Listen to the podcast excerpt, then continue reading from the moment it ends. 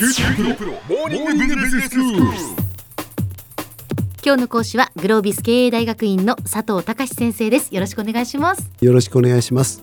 まあ佐藤先生はビジネスパーソンのメンタルヘルス向上術というお話をしてくださっています。まあ心をねどうやってこう穏やかに心を保つかっていうことですけれども先生今日はどういうお話でしょうか？はい、私あのメンタルヘルスをですね、40年ぐらいやっているんですけども、ええ。結構昔と違って今はですね、ほとんどの人がこうパソコンとスマホに触れる仕事が多くなってそうですきました。ねパソコンに向かう時間多いです、でこれは非常に職場の効率性を上げて、ええ。とっても素晴らしいことなんですけども、はい。働く人のメンタルヘルスから考えるとやはり少し体を動かしていかないと肺葉症候群っていうのがありましてですね。肺はい葉症候群ですか、症候群っていうのは使わない機能はどんどん衰えてしまうんですよっていうのを肺葉症候群っていうんですね。そうしますとパソコンやスマホって夢中にさせてしまうので、はい。脳の方は動かしてるんですけども、うん。やっぱり体の方が動かしてないっていうことになりますと、ええええ。全体的なバランスが取れないことによって疲労が出てきてしまうんですね。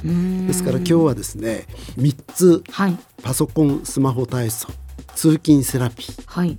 サムセラピーこの3つをですね皆様方に共有させていただきたいというふうに思ってます。じゃあ先生まずは一つ目のパソコン、スマホ体操ですけれども、はい、できればですねあの1時間のうちのほんの数分で結構ですけども背伸びをしたりですね、はい。肩を回す、うん。それから首をですね2ないし3回でもいいですのでぐるっと回していただくだけでもですね、非常にその疲労回復効果ええそれから肺葉症候群の防止ということがあります。あ1時間に数分やっていただくことによってストレスは上昇しないんですね。へえ。えこういうこういうちょっとしたことなんですけども、ええ。非常に現代人のその働く人のん。やはり一つの知恵ということが言えると思うんですね。はい。うん。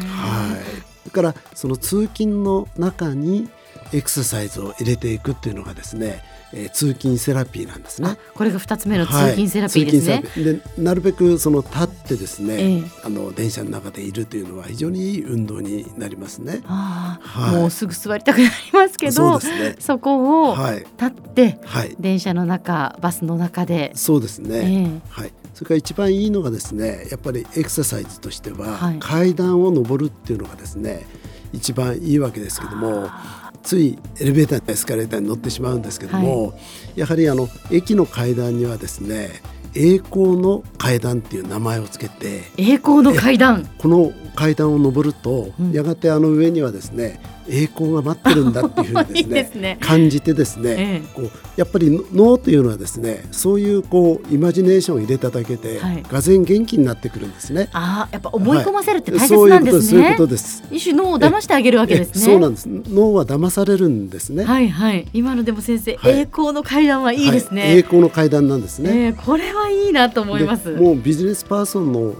筆形はですね、はい。健康ですから、うん。で足から健康は衰えてきますからね、まず足を鍛えるということで、栄光の階段をね、えー今日からはい。やっぱり皆さん駆け上っていただいて、ええはい、そして栄光を掴んでいただきたいそうですねというふうに思います。もうすぐ実践ですね。わ、はい。かりました、はい。えーそれが二つ目の通勤セラピー。そうです。先生もう一つ最後サムセラピーというサムセラピーがあるんですね。どういうことですか？これはいよいよ通勤してご自宅に帰りますよね。はい。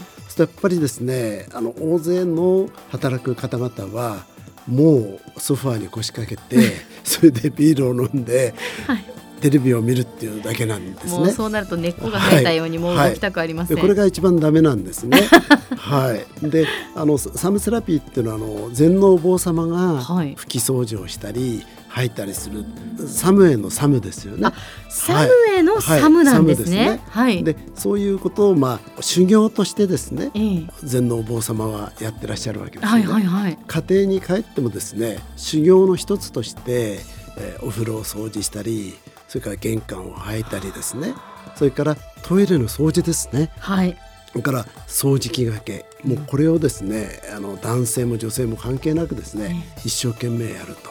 そうすると、まあ、周りがきれいになりますからね、ええもうこれだけでですね気持ちよくなってきます。うん。でこのサムセラピーをですね言葉を変えて言いますとチョコマカ運動っていうんですね。ほうほうほう。えあの運動はですねちょこまかするのが一番心臓に負担をかけないで、ええーメンタルヘルスではいいということになります。そうすると脳の活性化も出てくるので、ええあのメンタル不全になりにくい状態を作るっていうことになります。そういうそのまあ掃除をするとか、はい。ちょっとこう拭いたりとか、はそのええ。掃除機をかけたりとか、そういうことでいいんですね。はい、でそういう方ほど健康なんですね。チョコマが動いてますから。はい、ところがずーっとあのソソファーに座っててですね、テレビばっかり見てますと、まさしく肺葉症候群がね、はいはい助長されるってことになってしまいますよね。衰えるっていうことですね。はい、なのでもう今本当聞いていただいているそだからもう主婦だけじゃないんですよ。そうなんです。もう旦那さんもね、はいあの仕事から帰ったら、はい、その掃除機かけてくださいと。はい。それからストレス学の父はセレイ博士なんですけども、はい私たちは東京でですね臨床するときにセレイ弁当っていうのをあの作ってきてもらってるんです。ほ男性でも女性でも自分でね手作りの弁当を作って職場復帰にの準備にしてもらうってことになります。というのはですねあのこれもカナダストレス研究所の一つのセラピーなんですけども、やはりそのニュートリッションって言ってですね今脳の健康状態を保つにはですね食事が大事だっていうことが言われていて。特にその大事なのはですねやはり手作りの食事の方が圧倒的にいいというふうに言われてるんです。なぜかというとその中でやっぱり黄緑色野菜とか、あるいはそのタンパク質とかそういうものをきちんとバランスよく取れるってことがあってですね、はい。これは特にあの病気で休んでる方が中心で、ええ健康な方はあんまりそこまで考えなくてもいいんですけども、はい。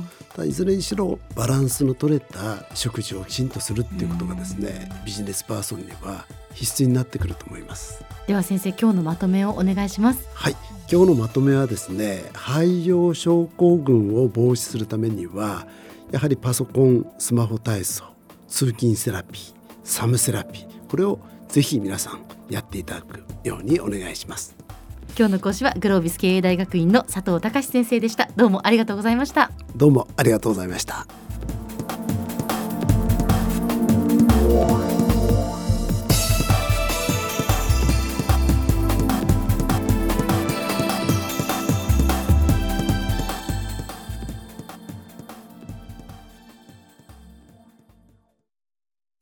QT プロは通信ネットワーク、セキュリティ、クラウドなど QT ネットがお届けする ICT サービスです。九州中に展開した光ファイバー網を基盤に一番身近なビジネスパートナーとして九州の企業自治体の皆様をサポートします。詳しくは QT プロで検索を。